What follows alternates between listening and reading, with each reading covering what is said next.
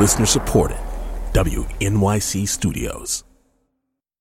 You're about to hear a recording of a live radio program. It's called Indivisible. You can listen live and call in four nights a week on public radio stations around the country or at indivisibleradio.com. You can also join the conversation with hashtag indivisibleradio or leave us a voicemail at indivisibleradio.com. Subscribe now so you don't miss a thing. Okay, here's the show.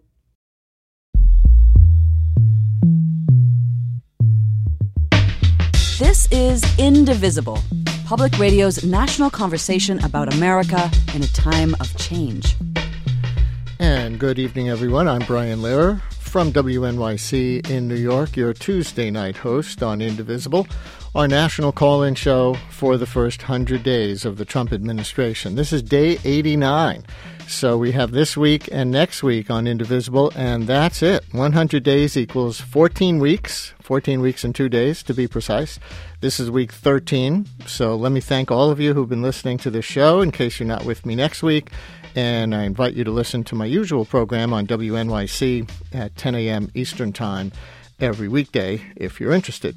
Tonight, we have two very special guests and a fair amount of breaking news. U.S. fighter jets have intercepted two Russian nuclear capable bombers near the airspace of Alaska. Now, that does not mean Russia was coming to bomb us. It probably does mean that the former bromance pals of Trump and Putin are now making public shows of male dominance against each other. Putin's bombers have flown this route many times before, but this is the first time since Trump became president, so maybe that says something. Also, Trump has congratulated President Erdogan of Turkey on his referendum victory, which gives him more power, a victory which other administration officials expressed concern about as a serious weakening of democracy in Turkey. Also, we're expecting results any time now from the special election in Georgia's 6th congressional district outside Atlanta to replace Tom Price, who Trump appointed as Health and Human Services Secretary. The Democrats have been trying to make that race a referendum on Trump. We may know any time, even during this hour, how it turns out. If we do, we will certainly pass it right along and talk about it. And a Gallup poll out today contains at least one very disturbing number for the president. The percentage of respondents who say he is keeping his promises plummeted 17 points from last month, from 62% in February, saying he's keeping his promises, to 45% today. Maybe that's why the president said this at an appearance today in Kenosha, Wisconsin. No administration has accomplished more in the first 90 days. That includes on military, on the border, on trade, on regulation, on law enforcement. We love our law enforcement, and on government reform. Today, we're building on that optimism, and I'm proud to announce that we are about to take bold new steps to follow through on my pledge to buy American and hire American. The president appearing at the headquarters of Snap on Tools in Kenosha as he issued executive orders for the government to buy American and hire American, as he said, in certain circumstances. After going back on his promise to label China a currency manipulator because he says China is helping with North Korea, the president is back to bashing our trading partners as getting over on us. Today in Kenosha, it was Canada. We're also going to stand up for our dairy farmers in Wisconsin.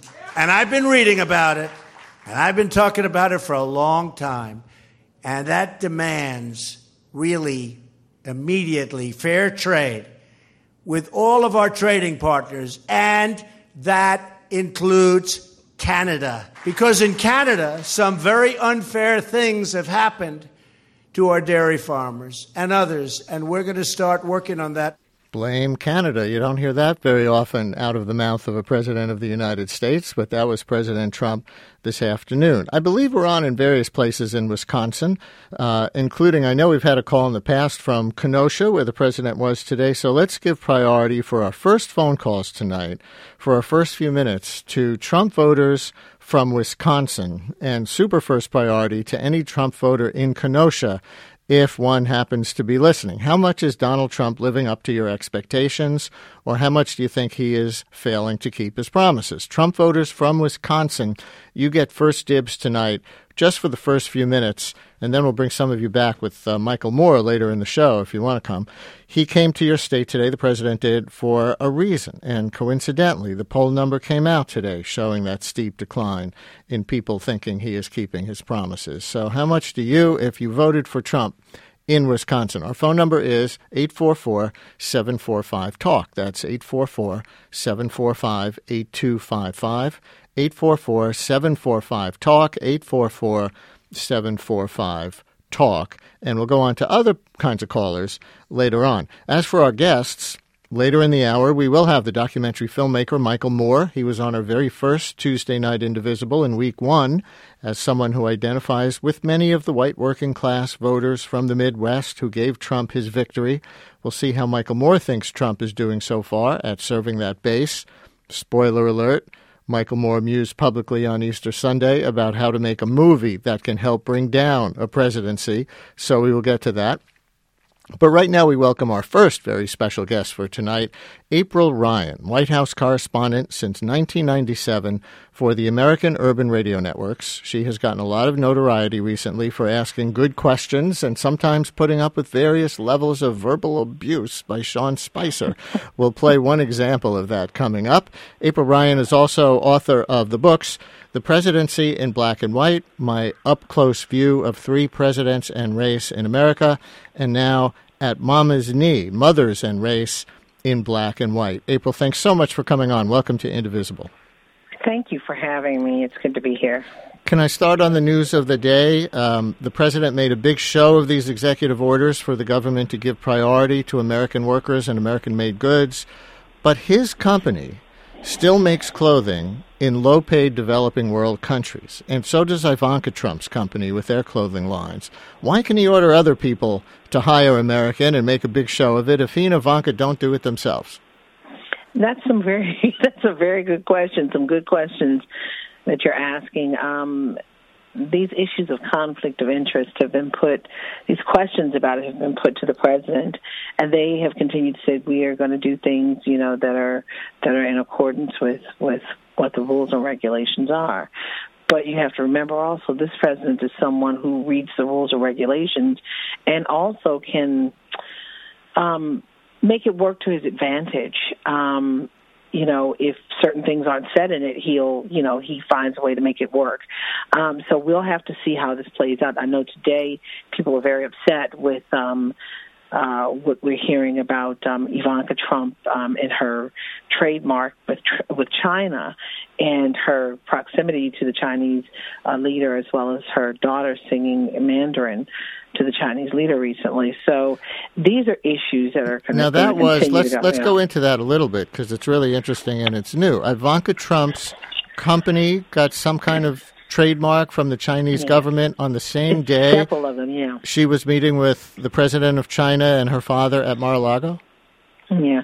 Well, and, and what we're hearing is that she had been working on this prior to, um, you know, this this presidential. Uh, the Trump presidency, I guess you would say. Mm-hmm. But right now it doesn't look good. And so. Is it legal? Um, see, that's the thing. I'm sure there will be an investigation. So, but here's the issue with this investigation. They're saying if someone is using their government position to further their business interests, there will be prosecution. So we have to see what comes from these investigations. And there, there are investigations that are happening as we speak. So, um, and this is just the latest. And I, I, it's so new. I don't know yet. Um, you know, if there is indeed has been someone who's been investigating it or what. So we're, you know, we're still looking into that. But yeah, it's it's very interesting.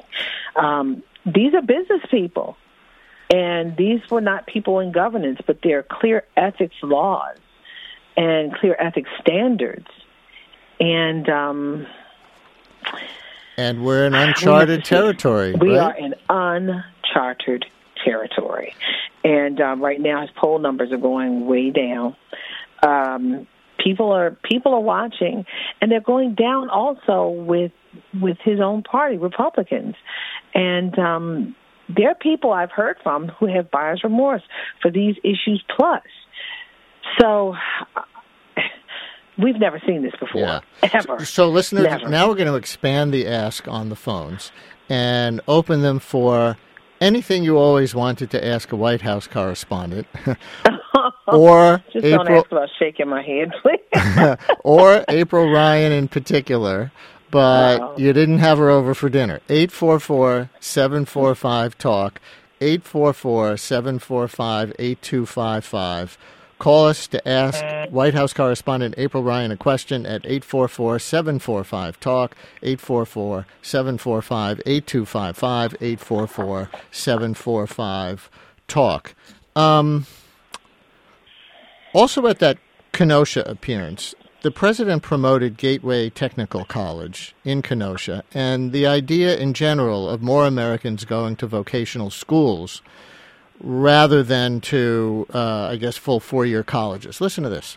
Your partnership with Snap On is a great example of why vocational education is the way of the future.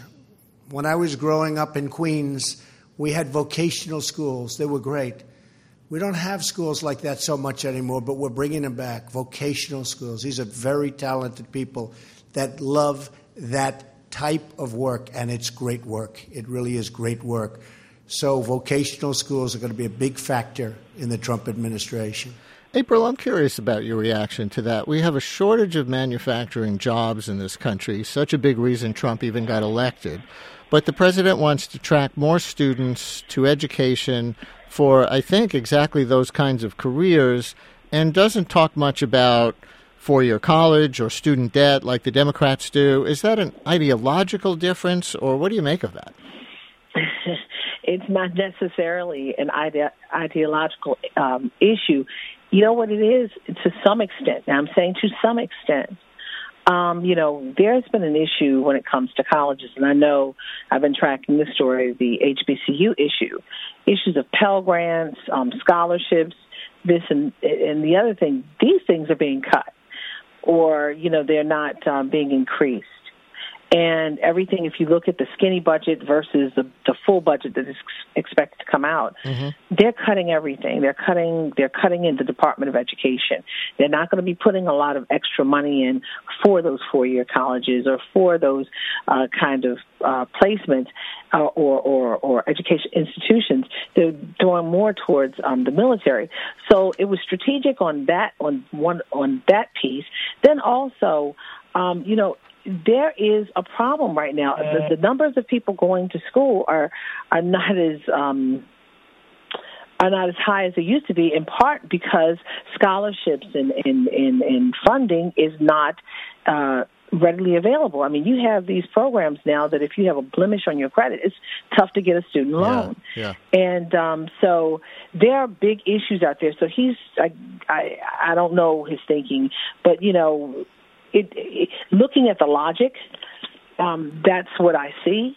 But um, and, and also you have to remember too, when former President um, Barack Obama was there, he was pushing innovation. He was pushing uh, trade schools. He was like they were. I remember they were going to Pittsburgh quite a bit. Yeah, and to Uh, community colleges. Yeah, so community I, colleges, I yeah. guess that's, um, I guess maybe not so different if Trump is pushing vocational colleges and Obama was pushing educate, uh, pushing community colleges. It's not so different, but at the same time, what's happening, there are cuts everywhere. Yeah. And the funding is not necessarily there Right. right, now for four years uh, for, for scholarships and Pell Grants larger than ever before. Like, you know, we were hearing that, oh, they're going to give all this money to HBCUs. That didn't happen. So he's, I guess, trying to be realistic and, and make it uh, more. Um, I guess again, realistic kind of uh, a turn uh, for for people who are really looking for something. Are you uh, wor- looking for? Know, Are you worried Mhm. about that in racial terms at all? Because there is a history in this country of, I think, kids of color being tracked to vocational tracks because the mostly white teaching corps would kind of underestimate uh, their brains in terms of, you know, their uh, potential for traditional college. You mean their ability? Underestimate their ability or success? Yes. Um, um, well, let me say this to you. Um, this HBCU situation is that's for really people who a- don't know. That's historically black historically colleges, black colleges and universities. universities. It's a really big piece right now. Um, the historically black colleges and universities are having some problems. And let me explain. Let me let me go back for a minute. Sure. Some people say, "Well, why are there HBCUs out there?" HBCUs, many of them, some of the early ones, to include the, the university that I attended, were built because there was no choice for black people to go to mainstream schools or schools that um, were white institutions. It was just not. It was not legal. Um, you know, in my uh, places like Morgan State and other schools, some of them were built right after the Emancipation Proclamation uh, was put into effect. And when the blacks in this country at that time, many of them were not allowed to read or write. Um, it was against the law. So these institutions are sacred in the black community. They are the the pivot uh, for many young African Americans or many African Americans, period, or blacks in this country to get middle class income status. So there's a large portion of black America that that goes to these schools to get into the mainstream. And the problem today is many of these schools are having financial issues because of the Parent Plus loan program. That now that you can't get a loan because if you have one slight blemish on your credit report, you can't get it. Pell Grant numbers are dropping. Some of these schools are having major problems. Bennett College, one of only two HBCUs that that focus in just solely on women. Bennett College needs $4.5 million by June. So it's a real issue uh, in the black community. I mean, it's not a black versus a white thing. It's mm-hmm. people. People need education mm-hmm. to move on mm-hmm. to in their lives right. for And for they need- sustenance, financial sustenance. Whether choices. it's a vocational school, whether it's a four year college, whether it's a community college. Let's take a call from Moses in Washington, D.C. Moses, you're on Indivisible with April Ryan. Hi. Hi, how are you doing? Good, thanks. Um, my my um, I guess question or, or problem is uh, that African Americans need to take responsibility uh, for their own families and their own communities. Um, while I live in Northwest, I, I do a lot of work in Southeast DC, and if you just look at you know what's going on, for example, the key to our success is owning our own businesses. We produce enough goods and services in this country to be the seventh largest country in the free world. And just to keep this on the topic of the show, how does it relate to how Trump is doing as president? Well, Trump, you know, I voted for Trump. I support Trump, but it it doesn't matter to me. What matters to me is can I pay my mortgage? What matters to me, can I keep my daughter at Spelman? What matters to me, can I pay for the crown on my tooth? What matters to me, can I play golf? I'm concerned about the things that are affecting. I think globally, but I act locally. You know, let's let's let's be concerned about. Forget what Trump is doing. Let's be concerned about our communities getting jobs, decent But let me jobs. let me say let me That's say this what we should be I, I concerned about. appreciate I appreciate Moses. I appreciate you, and you're absolutely right. You said forget about Trump, but the unfortunate thing is you cannot forget about the leader of the free world, because let's say Moses, if you have a son, there are a lot of people now who are concerned. I've heard from black and white people, Democrat and Republican, who are concerned we may be going to war. And you know what? And- I and- hate to and do this, but we're we're on a break, so we're going to take the break and we're going to come back and you can pick up right where you left off, April. And Moses, you want you can hold on too and even continue the conversation. So stay with us here on Indivisible.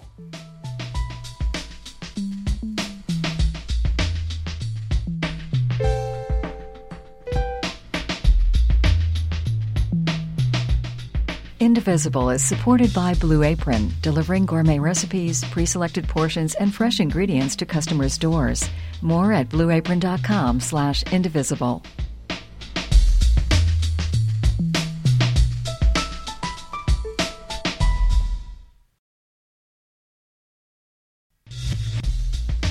This is Indivisible.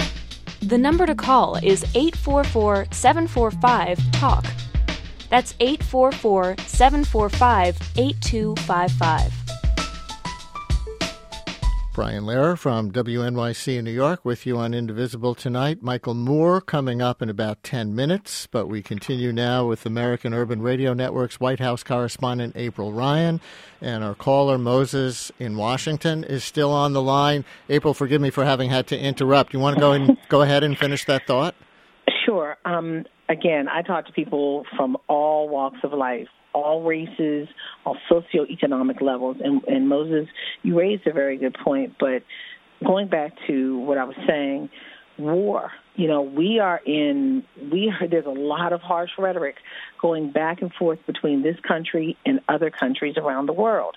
And people are very concerned about the possibility of war with North Korea or whomever, or it could be Syria. I mean, we've got we're in the midst of disagreements with a lot of countries right now. Um, so, well, with several countries. I'm not going to say a lot.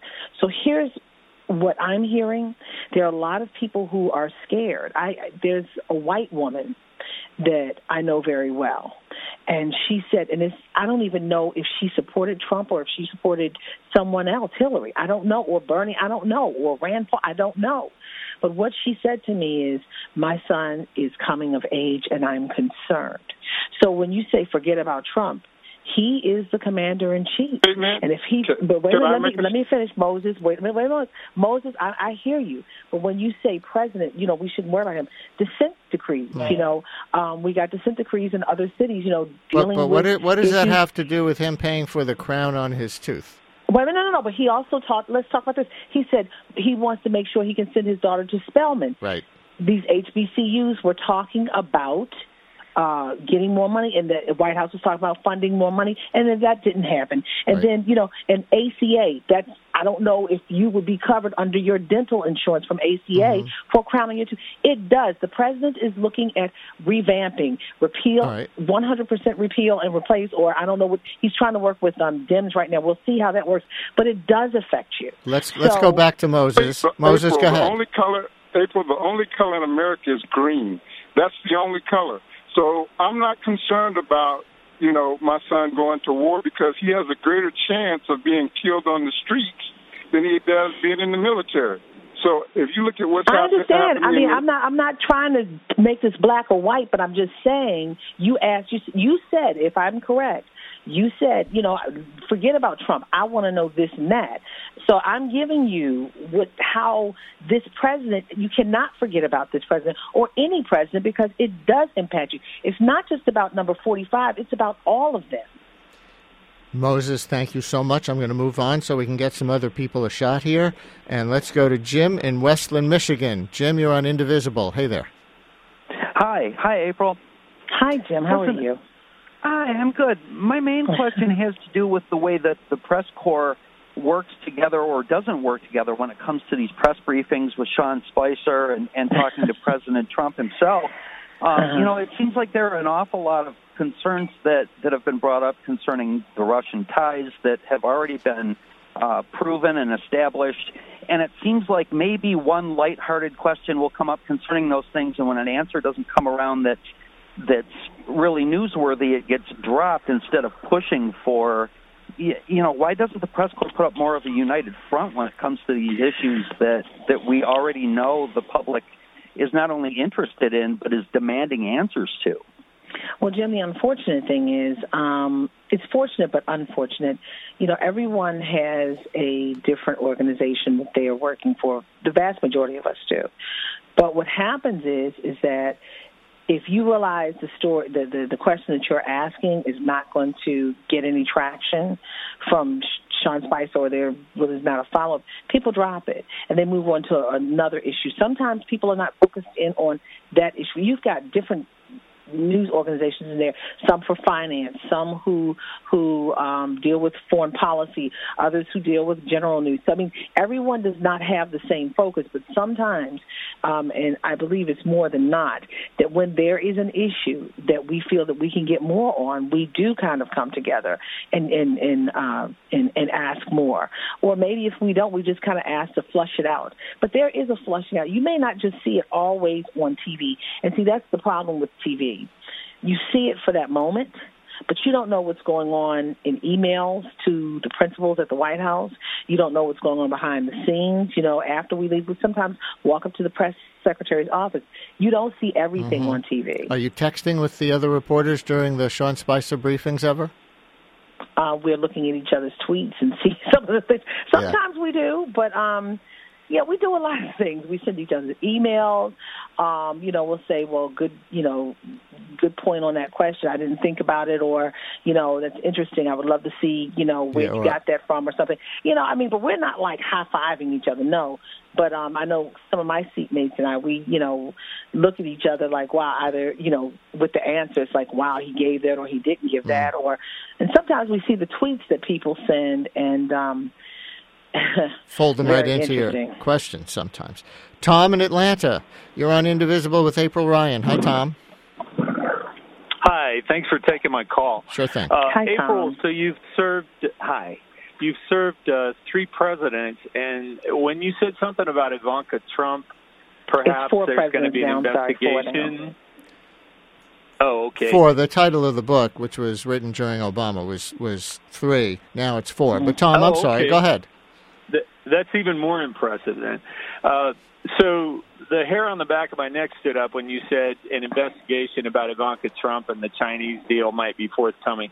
My question is have you ever in your long career seen so many investigations that float by like clouds? Like we hear about them and there's no resolution. There's no announcement that you know, it's just it's open ended and I've sort of been observing politics since I was in high school, which was back in Uh-huh. the 70s. So, does this make Mm-hmm. you think, Tom, that this is a particularly uh, suspicious administration, or that everybody is like too focused on investigating them and should let them do their jobs? No, I think that every one of these investigations is warranted, or maybe they should all be grouped together under a big circus tent. No, But no, no, no, no. I don't think so. I, let there's, me, there's no but- outcome. There's no well, let me let me say this. I I hear you and I understand. And see, one of the problems is, is that we are a nation who, especially now, no, we're not even just a nation. Globally, we are people who are now able to touch everything immediately. We can see it immediately. We want immediate answers, but it's not. It has to be flushed out. I mean, we've never seen this situation that happened with Hillary Clinton. You know, um, a, a presidential candidate just before a couple days out, a couple weeks out um, before the elections, and there's announcement of a probe into her. So, but at the same time, um, we did hear uh, at the time Loretta Lynch and um, and Comey talk about, you know, there will be no charges and how the email situation, um, you know, she was very careless with her emails. They put a cap on that. Now these are here.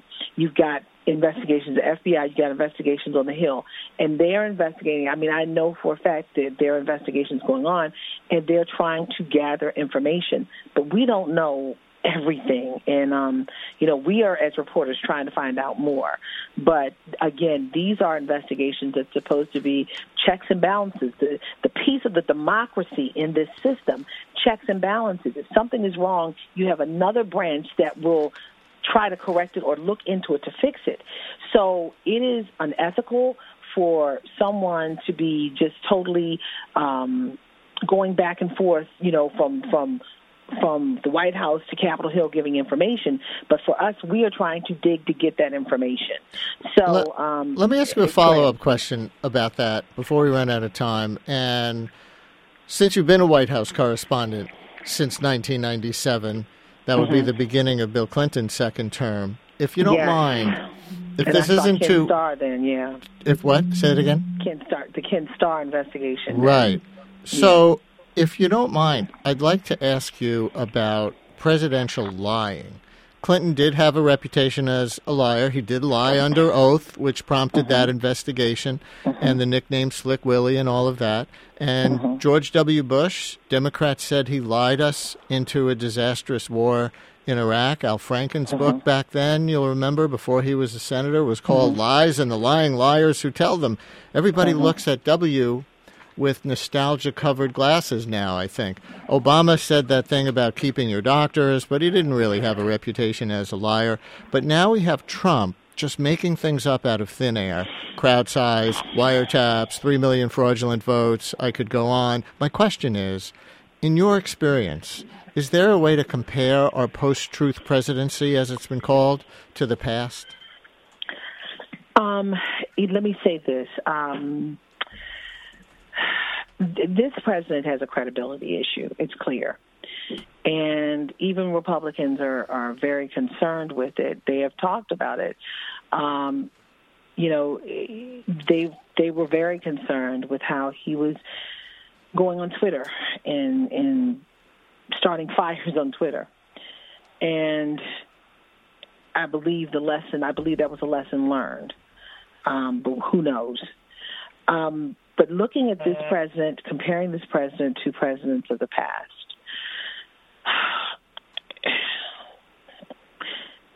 you can't compare them really.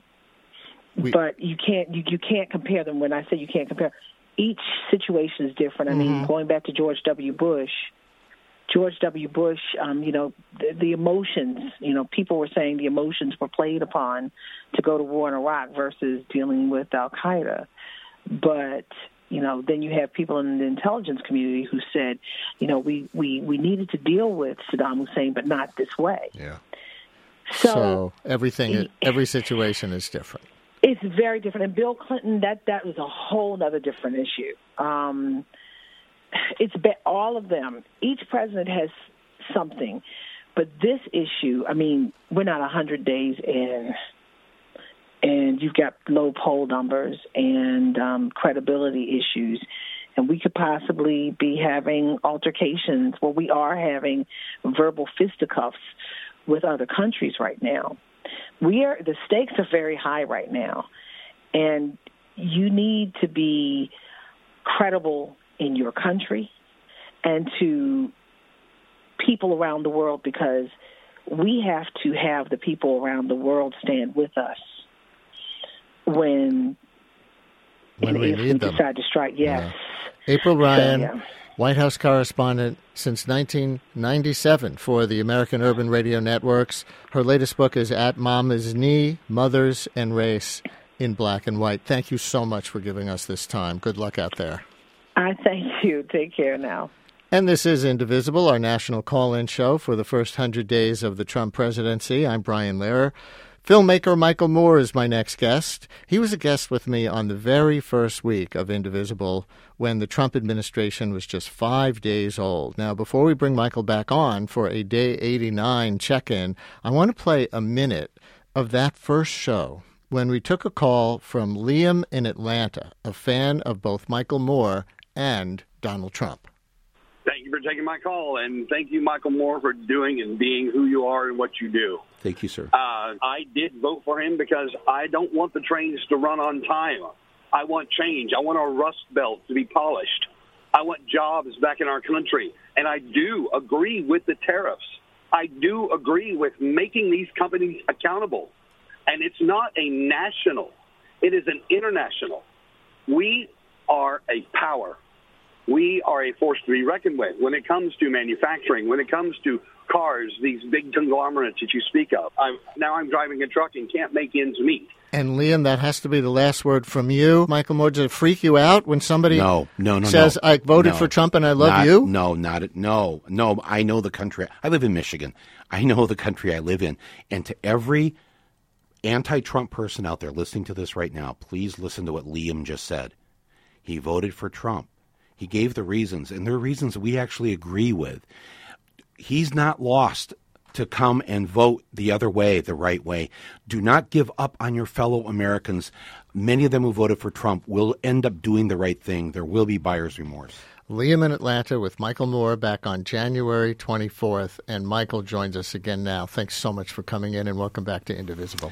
Thank you, Brian, for having me. So, um, 84 days later, has it been better, worse, or about what you expected? It's uh, it's pretty much what I expected. Um, pretty much what I thought would happen. I, I said before the election that uh, the first month or two was going to feel like um, trying to take a drink from a fire hose, and uh, so much going on. So much going on. So much. So much being hit with so much every single day. Um, I was talking to a friend out on the West Coast the other day, and and uh, she said, "Geez, I just when I wake up in the morning, I just I dread picking up my phone just to see what's happened." And I thought that's right because if you live on the West Coast, it's already been happening for three hours. Here, we just wake up. If you live from Michigan to New York, and Trump starts tweeting at six in the morning Eastern yeah, time. so, you're, we're already we're already dealing with it, but but they actually have they have a a, a, a thing they have to deal with. I think um, in, in the West uh, time zones. I remember you really relating to that caller, Liam. And in Yeah. fact, Liam, if you happen to be listening, Mm. we'd love to check in with you on Trump's 89 days. How much do you have the buyer's remorse that Michael Moore predicted many people like you would have? Call us, Liam, if you're out there in your truck or relaxing at home or whatever right now. 844 745 TALK. 844 745 TALK. We're going to hold the phones for the rest of you for just a second, just to see if Liam is out there and wants to call up and, and check in because he generated, uh, honestly, so much uh, sympathy and identification when he called in that day. Liam, if you if you happen to be there, 844 745 TALK, 844 745 TALK. Um, and and and and Michael, uh, you know, since you did relate to that caller pretty strongly, um, I've run into many Liams. Yeah, that's what I was going to ask. uh, what what were you since thinking that night? listening to that replay? Well, um, I've been thinking about these last uh, uh, ten weeks or so. Was it since I, I was here? Eleven weeks? Twelve weeks? Yep, 12 um, weeks ago. Twelve weeks. Um, and hardly a day goes by where a Liam doesn't come up to me. What's really interesting this time around, uh, when Bush was elected, nobody who voted for Bush wanted to talk to me. But this time, I have many Trump voters stop me on the street, um, um, in the airport, at the movie theater, um, and they uh, do not, for some reason, they don't they don't see me as the enemy. In part because they heard what I said before the election that I understood why they were angry. Now I'm talking about again the Trump voters, not the racist and the bigots and the misogynists and the crazies. I don't know the other basket. I don't know how. Yes, I don't know how to. That's but there. That's maybe I don't know. Maybe that's twenty percent. I don't know how to. I don't know what to do about that.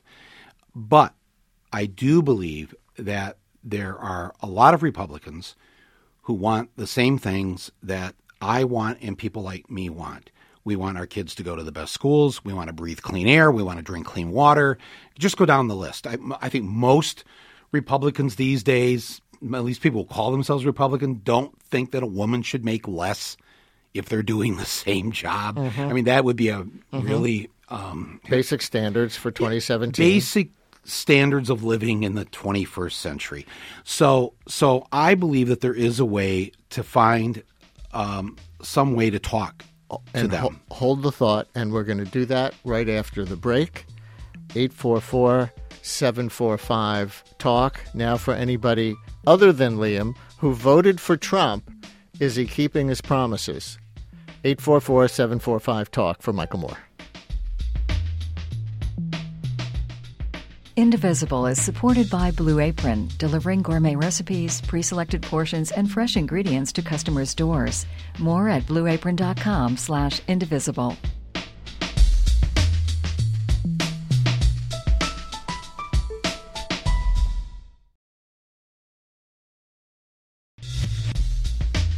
This is Indivisible.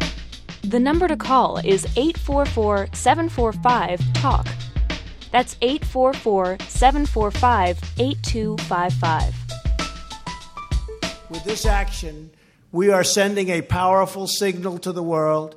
We're going to defend our workers, protect our jobs, and finally put America first. The president in Kenosha, Wisconsin today announcing his Buy American, Amer- Hire American executive order. And this is Indivisible. I'm Brian Lehrer, filmmaker. Michael Moore is with us. And we're asking Trump voters how much do you have buyer's remorse? How much are you happy with his job performance so far here on day 89? 844 745 TALK. if you voted for Donald Trump. There is that poll number out today showing that 62% of um, the people who responded to Gallup in February thought at least he's keeping his promises, just 45% now. So Trump voters, is Donald Trump keeping his promises, in your opinion? 844 745 TALK, 844 745 8255 with Michael Moore. That event today was up your alley, wasn't it? An executive order in Kenosha on buying American and hiring American. Did you see it? Yes, uh, is the uh, the Flint of Wisconsin. Kenosha, Janesville, uh, that area down there in southern uh, Wisconsin. Uh, Paul Ryan's from Janesville. Former, yes, auto factories that have closed there, many over the years. Um, look, it's offensive to me to see him there today because he is essentially using very desperate working class people as his props. And um, I I think you know I haven't seen the media. I haven't seen any deep media yet on what happened today. But if people were actually interviewed, that would be very interesting to hear what they have to say and how they feel about these first 100 days. Because, One thing that I did hear yeah. was Jeff Zeleny report on CNN that these executive orders will only make a difference at the margins. And if he really wanted to push buying and hiring American for government contractors, it would take legislation. And he's not even proposing any to Congress. Right. No, no. This is all of this is a show. Well, no, I'm, i take that back. When he signs a, an executive or, order in private to allow the states to defund Planned Parenthood, that's not for show. He's actually doing that. But of course, that's something that's going to benefit women. So he's he's going to make sure that those things, those orders, have substance. The thing today, and many of the other things he's done, have been for show to try to keep it looking like that he's doing what he said that you know he's going to do. But I don't. I, I think more and more people are going to be. I think they probably already are. I again, I can just tell from the people who come up to me on the street that they feel that he's not the person that he elected, and there's some shame involved in that. Gloria in Hillsborough, North Carolina. You're on Indivisible. Thanks so much for calling, Gloria. Hi there. Hi there. So Hello. you voted for Trump? Uh, yes, I did. After twice for Obama, I see, yes? Yes, I did. Um, I was a Ted Cruz supporter, um, but you know, you know Where, Where's the overlap there? I'm just curious. If you voted for Obama twice, what draws you to Ted Cruz? Um, my values have changed, uh-huh. and um, you changed. I uh, I'm from originally from Texas, mm-hmm. um, but uh, I, you know, my value system changed, and a lot of right. the things I believed and supported uh, President Obama on um, I felt he deviated from, and uh, I decided okay. to uh, change party right. affiliations. People do I change. did not want to vote for Trump, though. I will tell you that. But you did uh, when it came to it in November. And how's he doing, in your opinion? Is he keeping his promises? I think he's doing uh, as best as uh, that could be expected right now. I mean, President Obama, uh, you know, he tried real hard. He had a lot of resistance. I kind of feel the same things happening here, but uh, I have to believe that it will, you know, it will improve, and I have to have hope. Just like I did with uh, the President Obama, I voted for him once, and I felt that he didn't get the support in enough time, so I voted for him again. Gloria, thank you so much. Well, agree yeah. or disagree, there's a I think, a patriotic American who wants to see her presidents do well. Well, and remember, Obama Obama was an outsider. I think that, that the the sense of voting for somebody who you feel, well, you know, you know, Bush and these all these other people haven't done it. Let's just throw this guy in. And I think a lot of people that voted for Trump were kind of like, well, I don't necessarily like him that much, but he's gonna he's gonna mess things up. Right. And the system hasn't helped me. And this is a middle class that has been destroyed over a period of time now. So uh, there, I think whoever is the next human Molotov cocktail, that's what they're going to throw into the into the voting booth. Marty in Nashville, you're on Indivisible. Hi, Marty. Hey guys, thanks for taking my call. This is my second time to be on in the last 60 days, and uh, Mr. Moore, I really appreciate the work you do. I'll be honest with you, as a as a Republican, I never really have liked your work until I saw the documentary you did. It's called Sicko, my beginning to feel buyer's remorse is one of two things that maybe you can clarify for me. I, I, I don't know if he's not going to be able to do the job because it seems as though he's trying to force what he wants to get done down people's throats. He's a, you know, and, and I'm a blue collar person. You know, I'm not highly educated. Uh, but if I were president, the first thing I would do to, would be to try to patronize or win uh, support on both sides of the house. I, I, I wouldn't be fighting these people with every tooth and nail. I would be trying to get support. And you know, one of the things that really got me to support Trump was first of all American jobs, America first. Of course, we all we all believe in that. It doesn't matter which side of the bench you're on. Secondly, was that he was going to fix uh, Obamacare, and I don't know if he's not going to be able to do it because he doesn't know how to approach the parties that exist, the people that exist, the system that's there. You know, you said earlier that Obama was an outsider, and I don't think there's going to be much more of an outsider to the political circles than Mr. Trump. But uh, I'm a little confused. As my buyer's remorse is beginning with this. I don't know if he's going to be able to do the job because first, everybody's fighting so hard. Secondly, his approach to what he's doing and how he's doing. You know, he did this thing with Syria. I just got sick over it. We had absolutely no business whatsoever attacking Syria over what they did to their own people. There was a better way to handle that, and it's got me leery on what's going to happen next. Do you, you do you think that, that, that there's a price to be paid by you and other blue collar workers in America because Trump is you know, spending American tax dollars on a different kind of overseas uh, uh, adventure than you thought he should be undertaking? Do you think? Well, yes, absolutely. Uh, you know, I, you know, I, I do know this. I have a friend that works in the oil field, and when when he started working on releasing the pipeline that's been held up for so long, they instantly got an 18 month extension on their contract. I was hurraying and happy and celebrating that and then you know the whole thing with like Syria, and and it just seems like he's trying to force feed everybody the changes that he promised, and yeah. I'm, I'm just I'm just scared that everybody's just going to shut him out. He's not going to be able to get anything done because right. and, folks are trying to resolve the issue. And Marty, I, am going to. Oh yeah, go say ahead, that, Marty. Michael? Marty, this is Michael. Um, thanks, thanks for what you said, and I, you know, I think you're right about this. Is that it's odd that he hasn't come in with this attitude of you know, why don't I talk to the other side? Because there's certainly enough Democrats that will go along with some of this.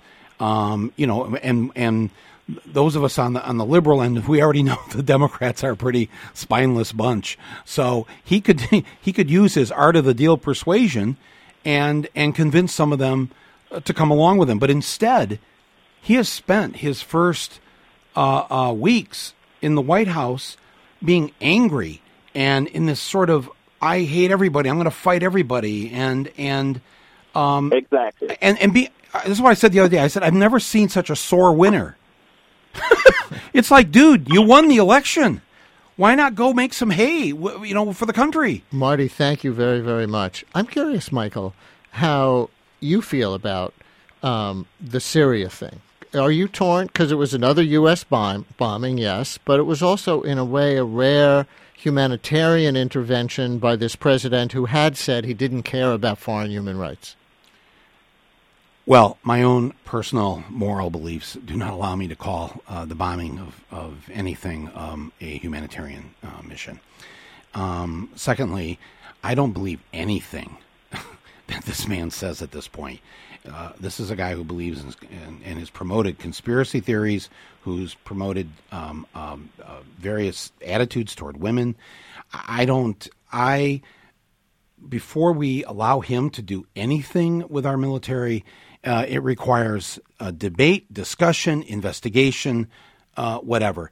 Um, and uh, you know, we our military exists to protect this country. No Syrian is going to march down the main street of your town tonight. So this this is not that problem. Um, but there is there is a bigger problem of what to do because we do care about the people there and we do care about the refugees. But he's already shown that he doesn't care because he won't let the refugees in. He's actually you know now twice tried to ban them from coming into this country. So that takes away any pretext of of him caring about the Syrian situation. Catherine in Kansas City are on Indivisible. Hello, Catherine. Hi. Hi there. You sound Oh, can you surprised. Yes, uh, I haven't gotten on the radio before, so kind of nervous. You're in Kansas and you're on NPR. In Kansas oh, City, right? um, hello. So, Catherine, go Or you're in ahead. Kansas City, you're, a, you're a Trump voter. Yeah. Any buyer's remorse? Or how's he keeping his promises Uh, for you? Not really any buyer's remorse. Um, it's more along the lines that I didn't expect him to be the most amazing person for the job, but you know, out of the candidates possible, I think I have less remorse with him than anyone else I could have picked. Is Be- there? yeah, is that because of Hillary? Uh, and Bernie, mostly Hillary, yeah. Mm-hmm. Yeah. But so your expectations, your bar was low to begin with, with Trump. pretty low. So, you know, for him to hit the bar wasn't all that hard, uh, mostly because I didn't know what to expect with him. I, I felt like I knew I could expect disappointment with Hillary, and at least Trump had a chance of doing something good along with following along with some of the things I believe in with, you know, trying to pull regulations, pull them out of the way, you know, a little more freedom, even if that means a more risk reward society. Catherine, thank you so much. Adam in Philadelphia, you're on Indivisible. Hi, Adam. Hello. Uh, by the way, just wanted to great show, and uh, Mr. Moore. I don't always agree with your politics, but I have enjoyed your films. And Well, uh, thank you. I don't always agree with your, myself either. Approach to this. Thank you. Um, I don't have a lot of buyer's remorse um, at the moment. Uh, it's only been 89 days. I didn't expect him to come in, like your previous caller just said, to fix the world. Um, I am kind of, I am, however, in with a lot of people. I think with how he's approached many of the uh, the issues with the other side of the aisle. Um, and as a as a businessman, I expected him to come in with a with an ability to talk to the other side in a very cohesive way, and some of his um, outbursts have been more detrimental than I would have appreciated Mhm. with someone who just became the president of the freest country in the world. Yeah, interesting. People keep expecting him to make that quote pivot, and he never seems to do it. We've we just got a But few why, minutes. but why should he? I mean, he's Donald Trump. You know, I mean, he's only being himself. That is the thing that you kind of actually have to appreciate about him is that he doesn't change. He, there, a lot of people that voted for him, I think, like liked him because what you see is what you get. Before you go, you've been getting some media attention for your post called Easter Dinner Reflections, in which you mused about making a movie with the goal of bringing down a sitting president. Is that what you're seriously thinking of doing? I was just, I was eating. I just thought I didn't want any ham, and so I was just eating the yams, and I, I was just, I was thinking, you know, I really got to get back to work here, uh, and I, and I've just had this burst of creativity in the last few weeks where, um, that perhaps, uh, perhaps another movie is in order. Um, maybe, uh, I don't know, maybe go back on TV, maybe join the Ice Capades, maybe a Broadway show. I don't know. Uh, but I'm I'm ready to. I've got listen. I've got a lot of very um, how shall we put it, uh, nonviolent, subversive ideas uh, afoot here inside my head, and You- I think that you'll see some of them. This You tried to do that before, right? I mean, I remember Fahrenheit 9/11, which was 2004, Bush's reelection year. Wasn't that meant to help deny George W. Bush a second term? Yeah, and he was, and when the movie came out in June, he was ahead by seven states, and he won with one, Ohio. So I, I, couldn't. I got six states. I couldn't get the last one, but um, yeah, that's this is. Uh, but this is a much bigger job. This isn't just about an election now. This is about this man has been installed for four years. How Uh, how would you compare this moment and that moment? I mean, there's a lot of gauzy-eyed nostalgia about W right now, but in 2004, he had launched this disastrous war. The Yeah. Abu Ghraib torture scandal had broken. Warrantless wiretapping, tax cuts for the rich, restrictions on abortion, stem cell research, anti-gay marriage, referenda in several states working against your Including movie. Michigan, yeah. So, to someone with your politics, is this really worse? Uh, no, I wouldn't call it worse. And I, I would, I would. Uh, it's. I don't think you can compare them. I think this is really, really bad and maybe more danger. Maybe that's a better word. More dangerous right now for those of us who live in this country under a, a person who has decided to get rid of all regulations regarding uh, climate change, who's decided to allow the states to defund Planned Parenthood, who's decided to. I mean, there's so many. If you look at the little things that have been happening in the various uh, departments within the administration, uh, they are uh, doing as Steve Bannon said. We they are uh, uh, as fast as they can trying to dismantle as much as they can of our precious, beloved United States government, and that is very dangerous.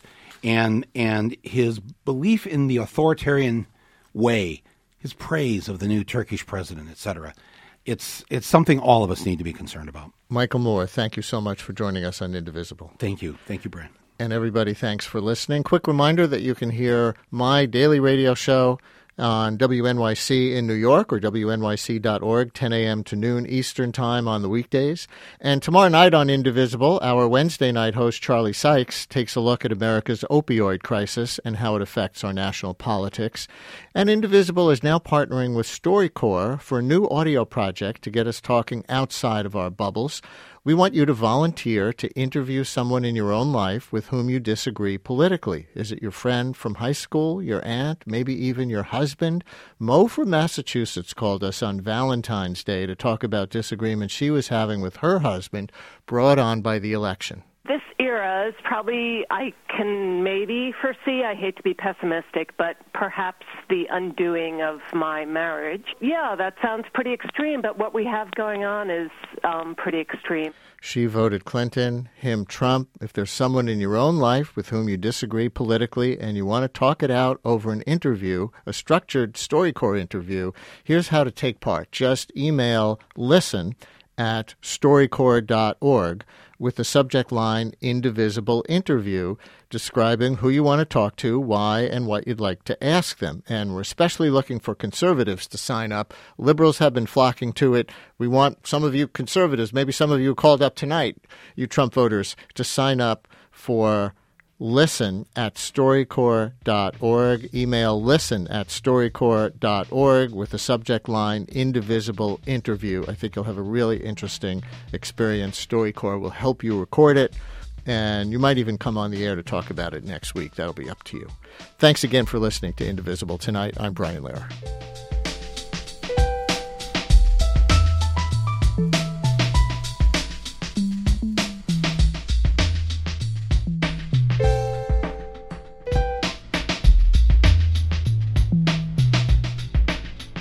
Support for Indivisible is provided in part by Emerson Collective, the Ford Foundation, and the Jacob and Valeria Langeloth Foundation.